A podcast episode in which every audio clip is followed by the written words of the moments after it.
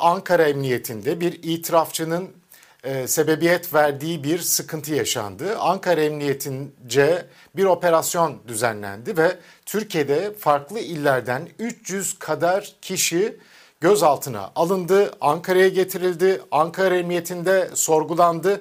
Çiftliğe mi götürdüler yoksa Ankara Emniyetinin içerisinde mi oldu bu sorgulama? Bunu tam olarak bilmiyoruz. E, şu anda net olarak bilmiyoruz. E, ama çok ciddi e, iddialar var. Ağır işkencelerden geçirildiklerine dair iddialar var. Sosyal medyada gündem oldu. Ee, Ömer Faruk Gergerlioğlu sağ olsun HDP milletvekili çok ciddi olarak takip etti meseleyi. Arkasından sosyal medyada da gündem olunca bu, e, bu kişileri serbest bırakmaya ya da ifadelerini artık e, avukatlar aracılığıyla almaya da başladılar. Avukatlar önünde de almaya başladılar.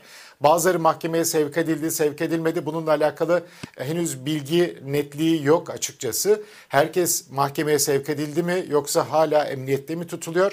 Bununla alakalı e, hala bilgiler e, net değil açıkçası. Ama Ankara'da 300 kişi işkenceden geçirildi. Şu anda Avrupa'da ya da Amerika'da olanlar bu meseleyi ne kadar biliyorlar bilemiyorum. Ama sosyal medyada bu konu gündeme geldi ve çok önemli bir gündem maddesiydi.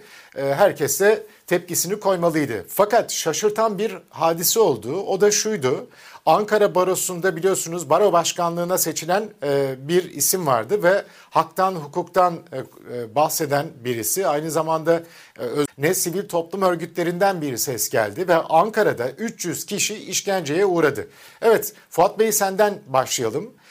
Bu konuda Ankara'daki işkencelerle alakalı ne diyeceksin? Aslında bu ilk olay değil. Hatırlarsanız Ankara Emniyet e, Müdürlüğü'nde daha önce de dışişlerindeki bürokratlara işkence yapılmıştı. Hı hı.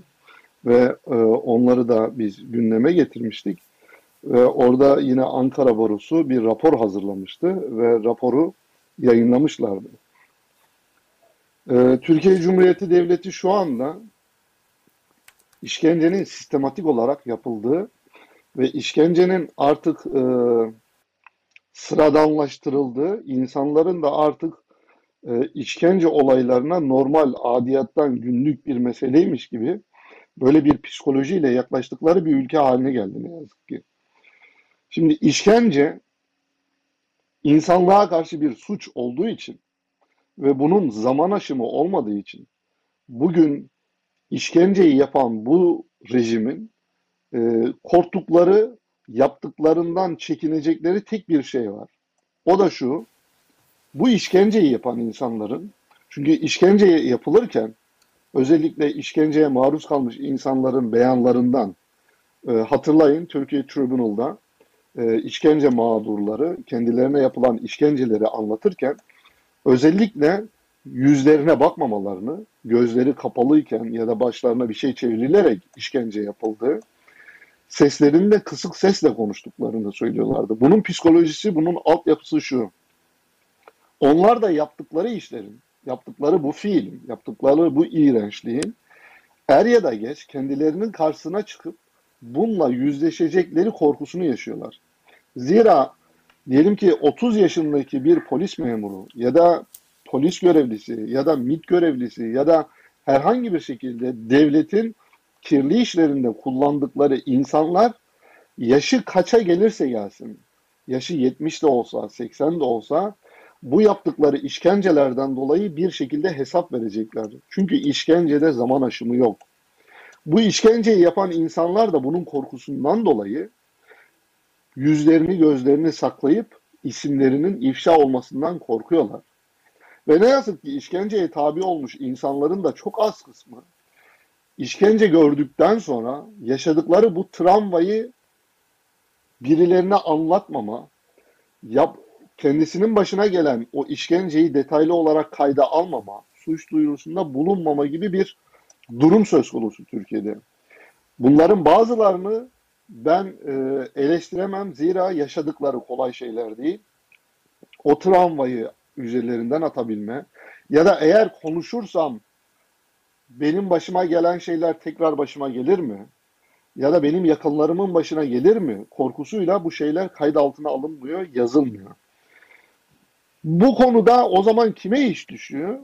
Bizlere iş düşüyor. Biz yurt dışında bir şekilde çıkmış, yurt dışında o insanların bugün Türkiye cehenneminde yaşamak zorunda kalmış. Ve bu işkence gibi iğrenç bir eylemin muhatabı olmuş bu insanların sesini duyurma bize düşüyor. O haber e, Ömer Turanlı'nın tweet'i üzerine tweet'i okuduktan sonra hemen ben bir oda açmıştım Twitter Space'te. Ankara Emniyetinde işkence diye. Ve oraya yüzlerce insan gelmişti. Orada da söylediğim gibi bakın işkenceyi yapan insanlar Allah'tan korkmuyorlar. Sosyal medyada isimlerinin, resimlerinin, kimliklerinin ifşa edilmesinden korktukları kadar. Zira bu insanlar öyle ya da böyle. Bugün hukuk belki ayaklar altına alınmış olabilir. Bugün belki Türkiye'de onların istediği bir rejim inşa edilmiş olabilir. Bugün yaptığı bu iğrençlikler, bu ahlaksızlıklar belki bir prim yapıyor olabilir bugünkü cehennemde. Ve bundan kimse hesap sormuyor olabilir. Fakat emin olun ki onlar bir gün bu konulardan hesap vereceklerini, hesaba çekileceklerini biliyorlar. Ve bu hesaba çekildikleri gün isimlerinin, resimlerinin ve kimliklerinin deşifre olmasından Allah'tan daha çok korkuyorlar. Bu noktada bize bir vazife düşüyor. Ben Twitter Space odasımı açarım. YouTube yayınımı yaparım. Tweet mi atarım? Clubhouse'da odamı açarım. Ya da birilerini harekete mi geçiririm? Bu iddiaları Amnesty gibi ya da Ömer Faruk Gergerlioğlu gibi, Sezgin Tanrıkulu gibi dünyanın değişik yerlerinde ve Türkiye'de bu konulara hassas insanlara duyurmaya mı çalışırım? Bu noktada bize düşen vazife bu. Ve Ama o işkenceye maruz kalan Ama Buyurun. mesela yurt dışında yaşayanlar olarak biz Türkiye'deki bilgilere sınırlı miktarda erişebiliyoruz. Şimdi o zaman senin bu çağrına katkı yapabilmek için söylüyorum. Türkiye'de işkenceye uğramış olan insanlar ya da kötü muameleye uğramış olan insanlar bizlere ulaşsınlar. Adreslerimize bilgilerini ats- atsınlar. Ondan sonra muhataplarıyla ilgili bilgiler aktarsınlar. Nerede, ne zaman kötü muameleye uğradılar bunları atsınlar. Kimler yaptı bu işleri, duydukları isimler nelerdir vesaire bunları yollasınlar. Bunları yollamadan kimse bunları bize iletmezse bizim yapabileceğimiz çok bir şey olmuyor diye düşünüyorum. Yanılıyor muyum? Kesinlikle bundan dolayı konuşmamın başında dedim ya yani işkenceye ma- mağduru olan insanların bunu dile getirmeleri, bunu anlatmaları, bir şekilde duyurmaları çok önemli. Bazı yani bunun dile getirilmesi yani şimdi Türkiye'de Ankara Emniyetinde bir şeyler oluyor. Bizim bunu Amerika Birleşik Devletleri'nden bilmemiz, duymamız mümkün değil. Şimdi böyle bir ortamda gözaltına alınan insanların yakınları, onların sevenleri eğer herhangi bir şey duydukları zaman bize ulaşırlarsa, bizim gibi insanlara ulaşırlarsa biz onların sesi olmaya çalışırız. Ki bu son olayda gördüğünüz gibi Ankara Emniyetinde yapılan işkencelerden mağdurları dedikleri şu. Sosyal medyada bu konu gündeme gelip bu konu duyurulmaya başladıktan sonra bize işkence yapmayı bıraktılar ve bizi sor, o, o iğrenç şeylerden kurtarmış oldu sosyal medyanın gündem yapması. Yani sosyal medyanın gücünü gerçekten hafife almayın. Bizim bir oda açmamız. Bakın örnek vereyim. Twitter Space'te Twitter'da bir abimiz var. Bu abimize İzmir'de işkence yapılıyor. Günlerce işkence yapılıyor. Ve şu anda psikolojik sorunlar yaşıyor. Tedavi gördü. Bu uykusunda kalp krizi geçirmiş bu insan. Ve hala hala kendi beyanıyla uyuyamıyor. Geceleri uyuyamıyor.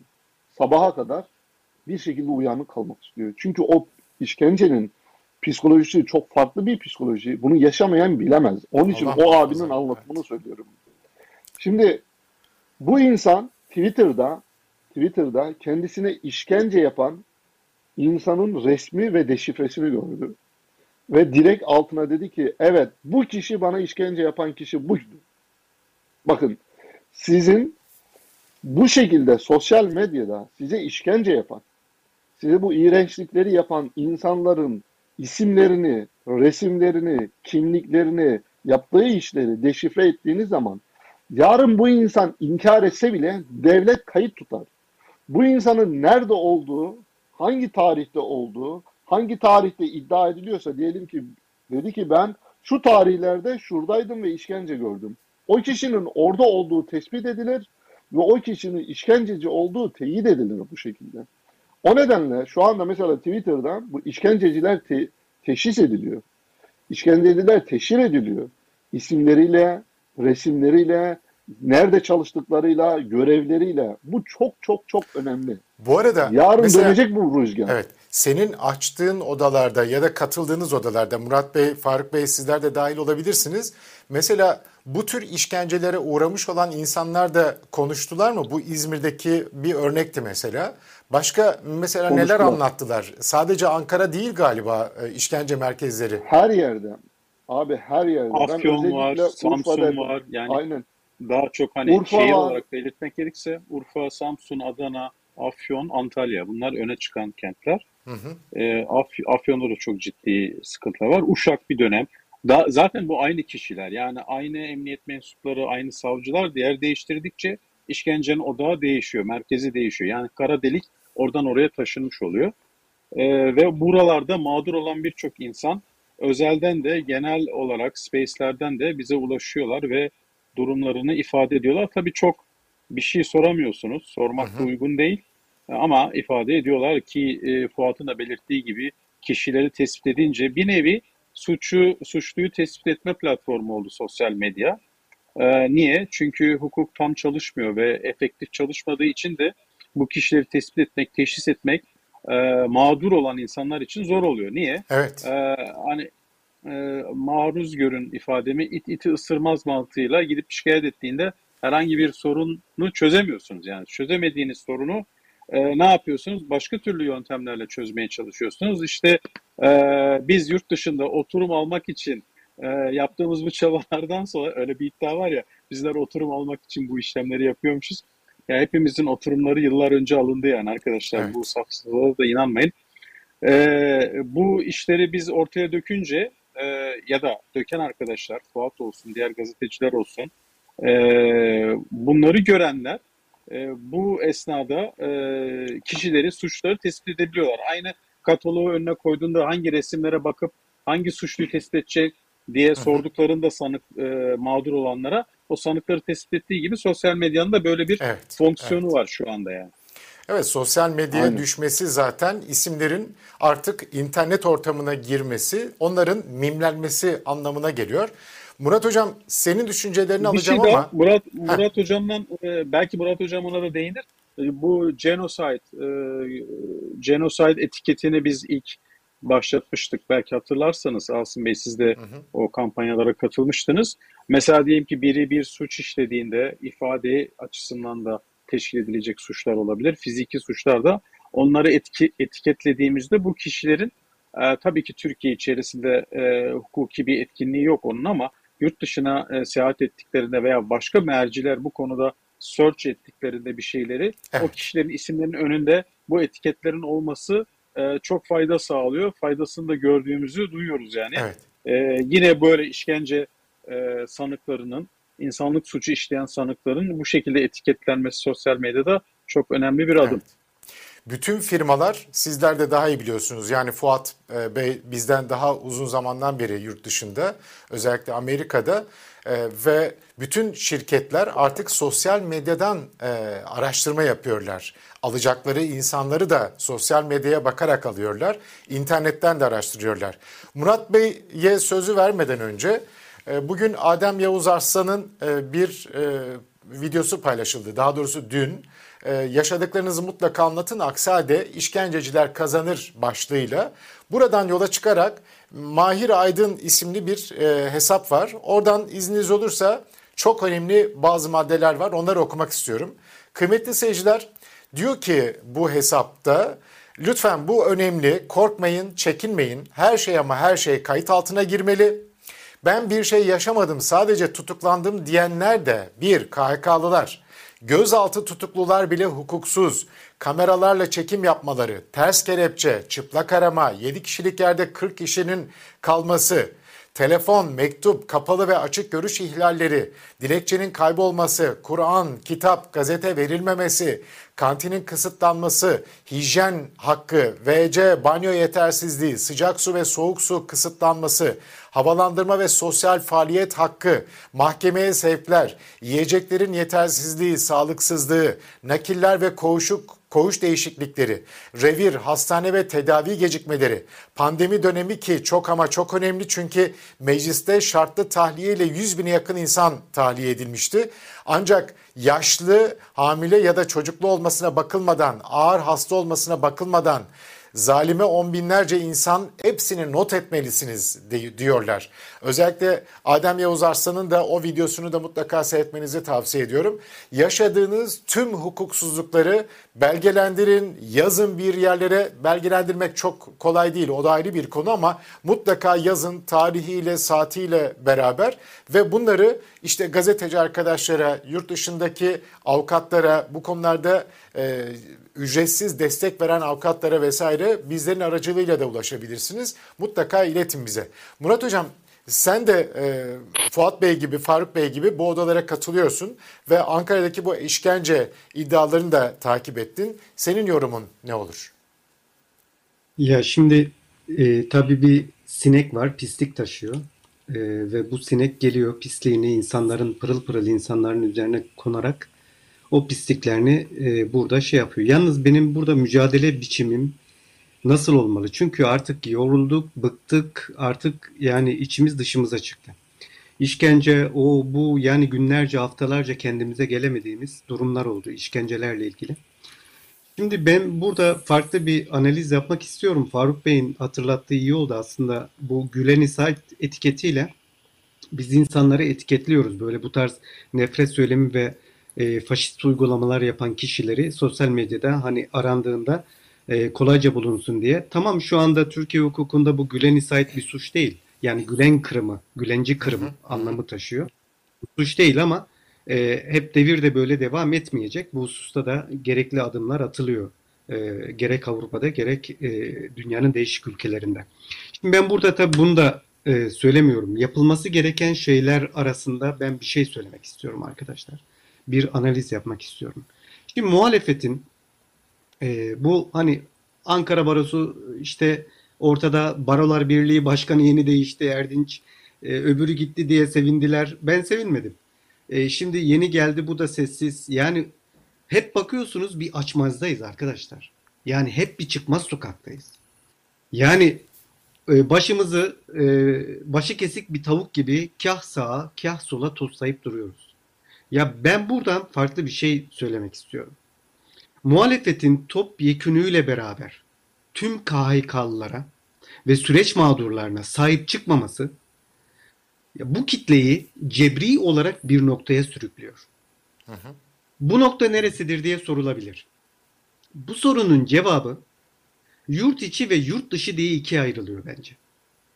Yani yurt içinde neler yapılabilir, yurt dışında neler yapılabilir şeklinde.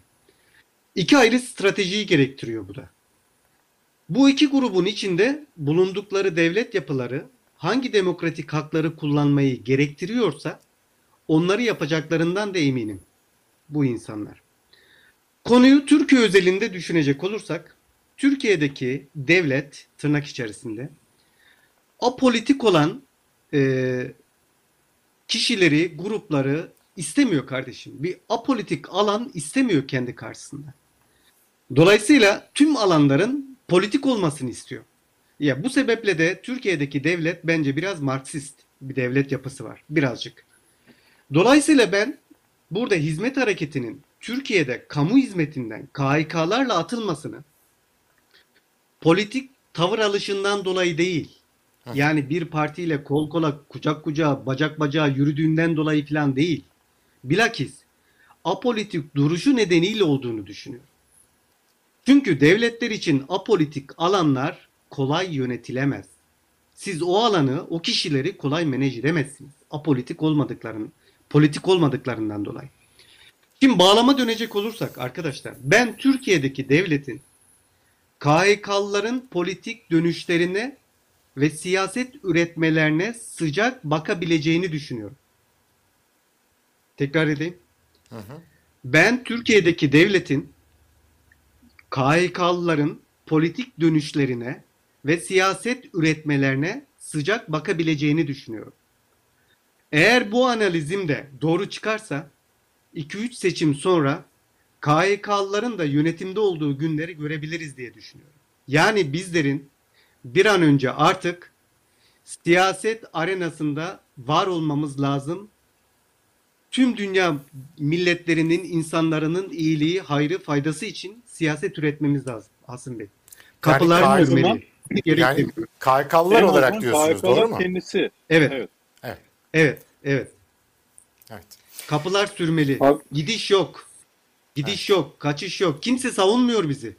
Ne iktidar savunuyor, ne muhalefet savunuyor. Bakın bizim bu noktada yapabileceğimiz tek şey bu arkadaşlar. Tek şey bu. Evet, kendi sesini Tabii duyurmak ben- için organize olmak. Fuat Bey buyur. Kısaca Ya alayım, konuyu iki- değiştireceğiz. iki- Evet, i- i- iki nokta. Bir, Ankara Barosu meselesinin üzerinden çok durmadık. Bakın rapor hazırlandı dedi, yayınlanmadı. Hı hı. Rapor Evet. hazırlandı dedi, yayınlanmadı. Hatta raporu Bu yayın- yayınlanmadı? hazırlayan raporu yayın- hazırlayan avukat şey dedi ya e, niye yayınlanmadığını ben de bilmiyorum ama biz hazırladık gibi Ha. bir garip bir şey. Yani hazırlandığını biliyoruz. Hazırlandığını bir Ömer Faruk Gergerlioğlu da çağrıda bulundu. Niye yayınlanmıyor diye. Hı hı. Neden çekiniyorsunuz? Birincisi bu. İkincisi şimdi bizim odalarda ben şahsım adına söyleyeyim. Murat Hoca ıslak banyo terliği kullanıyor genelde. Fakat ben şahsım adına benim odalarda kimsenin profiline, ismine, ismine bakmadan konuşmacı olarak alırım ben. Çünkü gelsin, konuşsun, çok çok küfreder. Biraz rahatlar, ondan sonra atarım. Ama küfretmedikten sonra, fikrini edep dairesi içerisinde ifade ettikten sonra e, hiçbir problem yok benim için. Fakat benim gördüğüm bir şey var. Özellikle işkence konusunu konuşuluyor. Bir odada Ankara Emniyetinde işkence var. Ve yüzlerce kişi var o odada.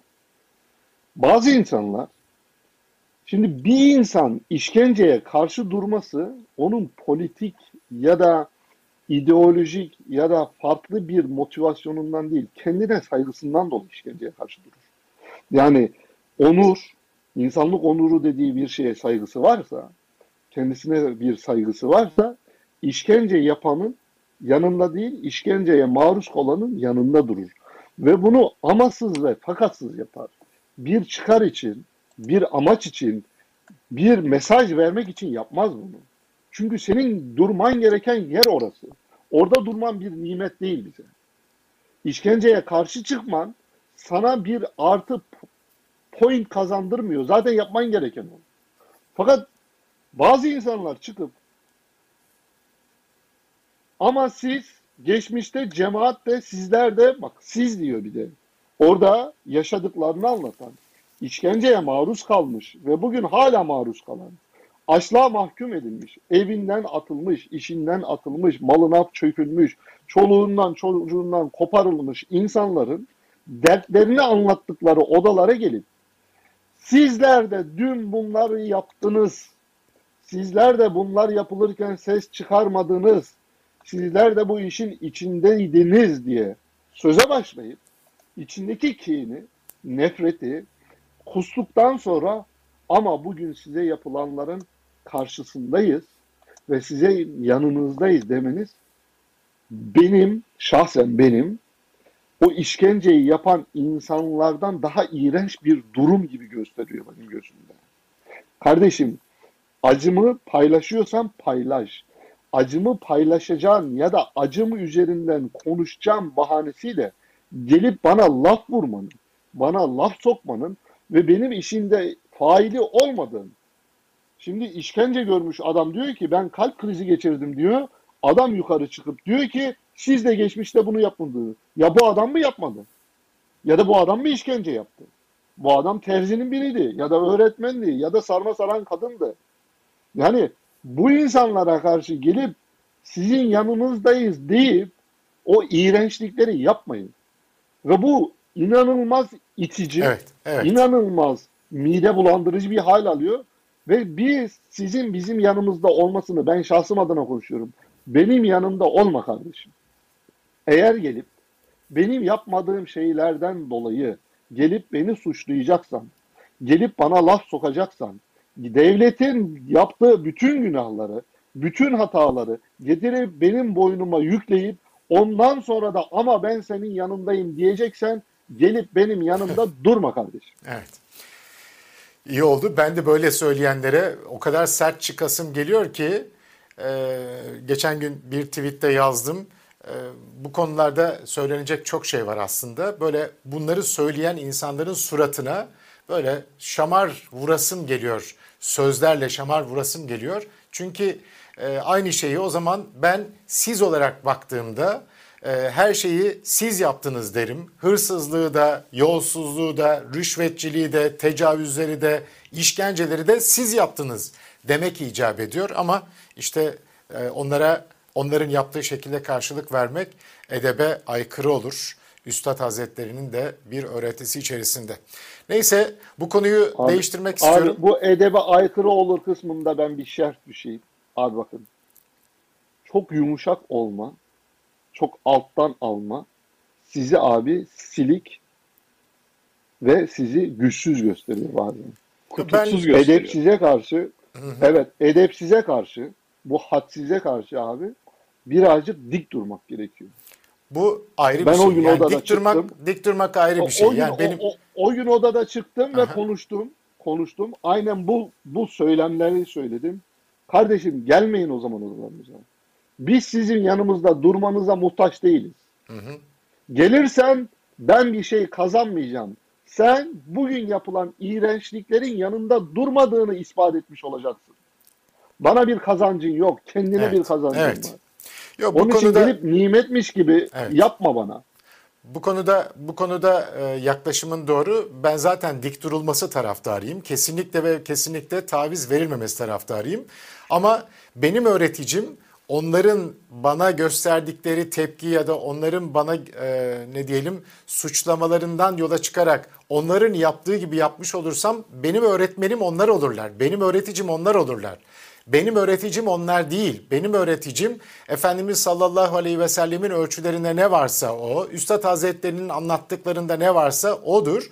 Ben dik durmaya devam ederim, hakkımı aramaya da devam ederim. Ama dediğin gibi uzak kalın kardeşim. Yani böyle söyleyecekseniz, bana böyle destek verecekseniz uzak kalın. Desteğinize ihtiyacımız yok. Çok net biçimde söylemek lazım.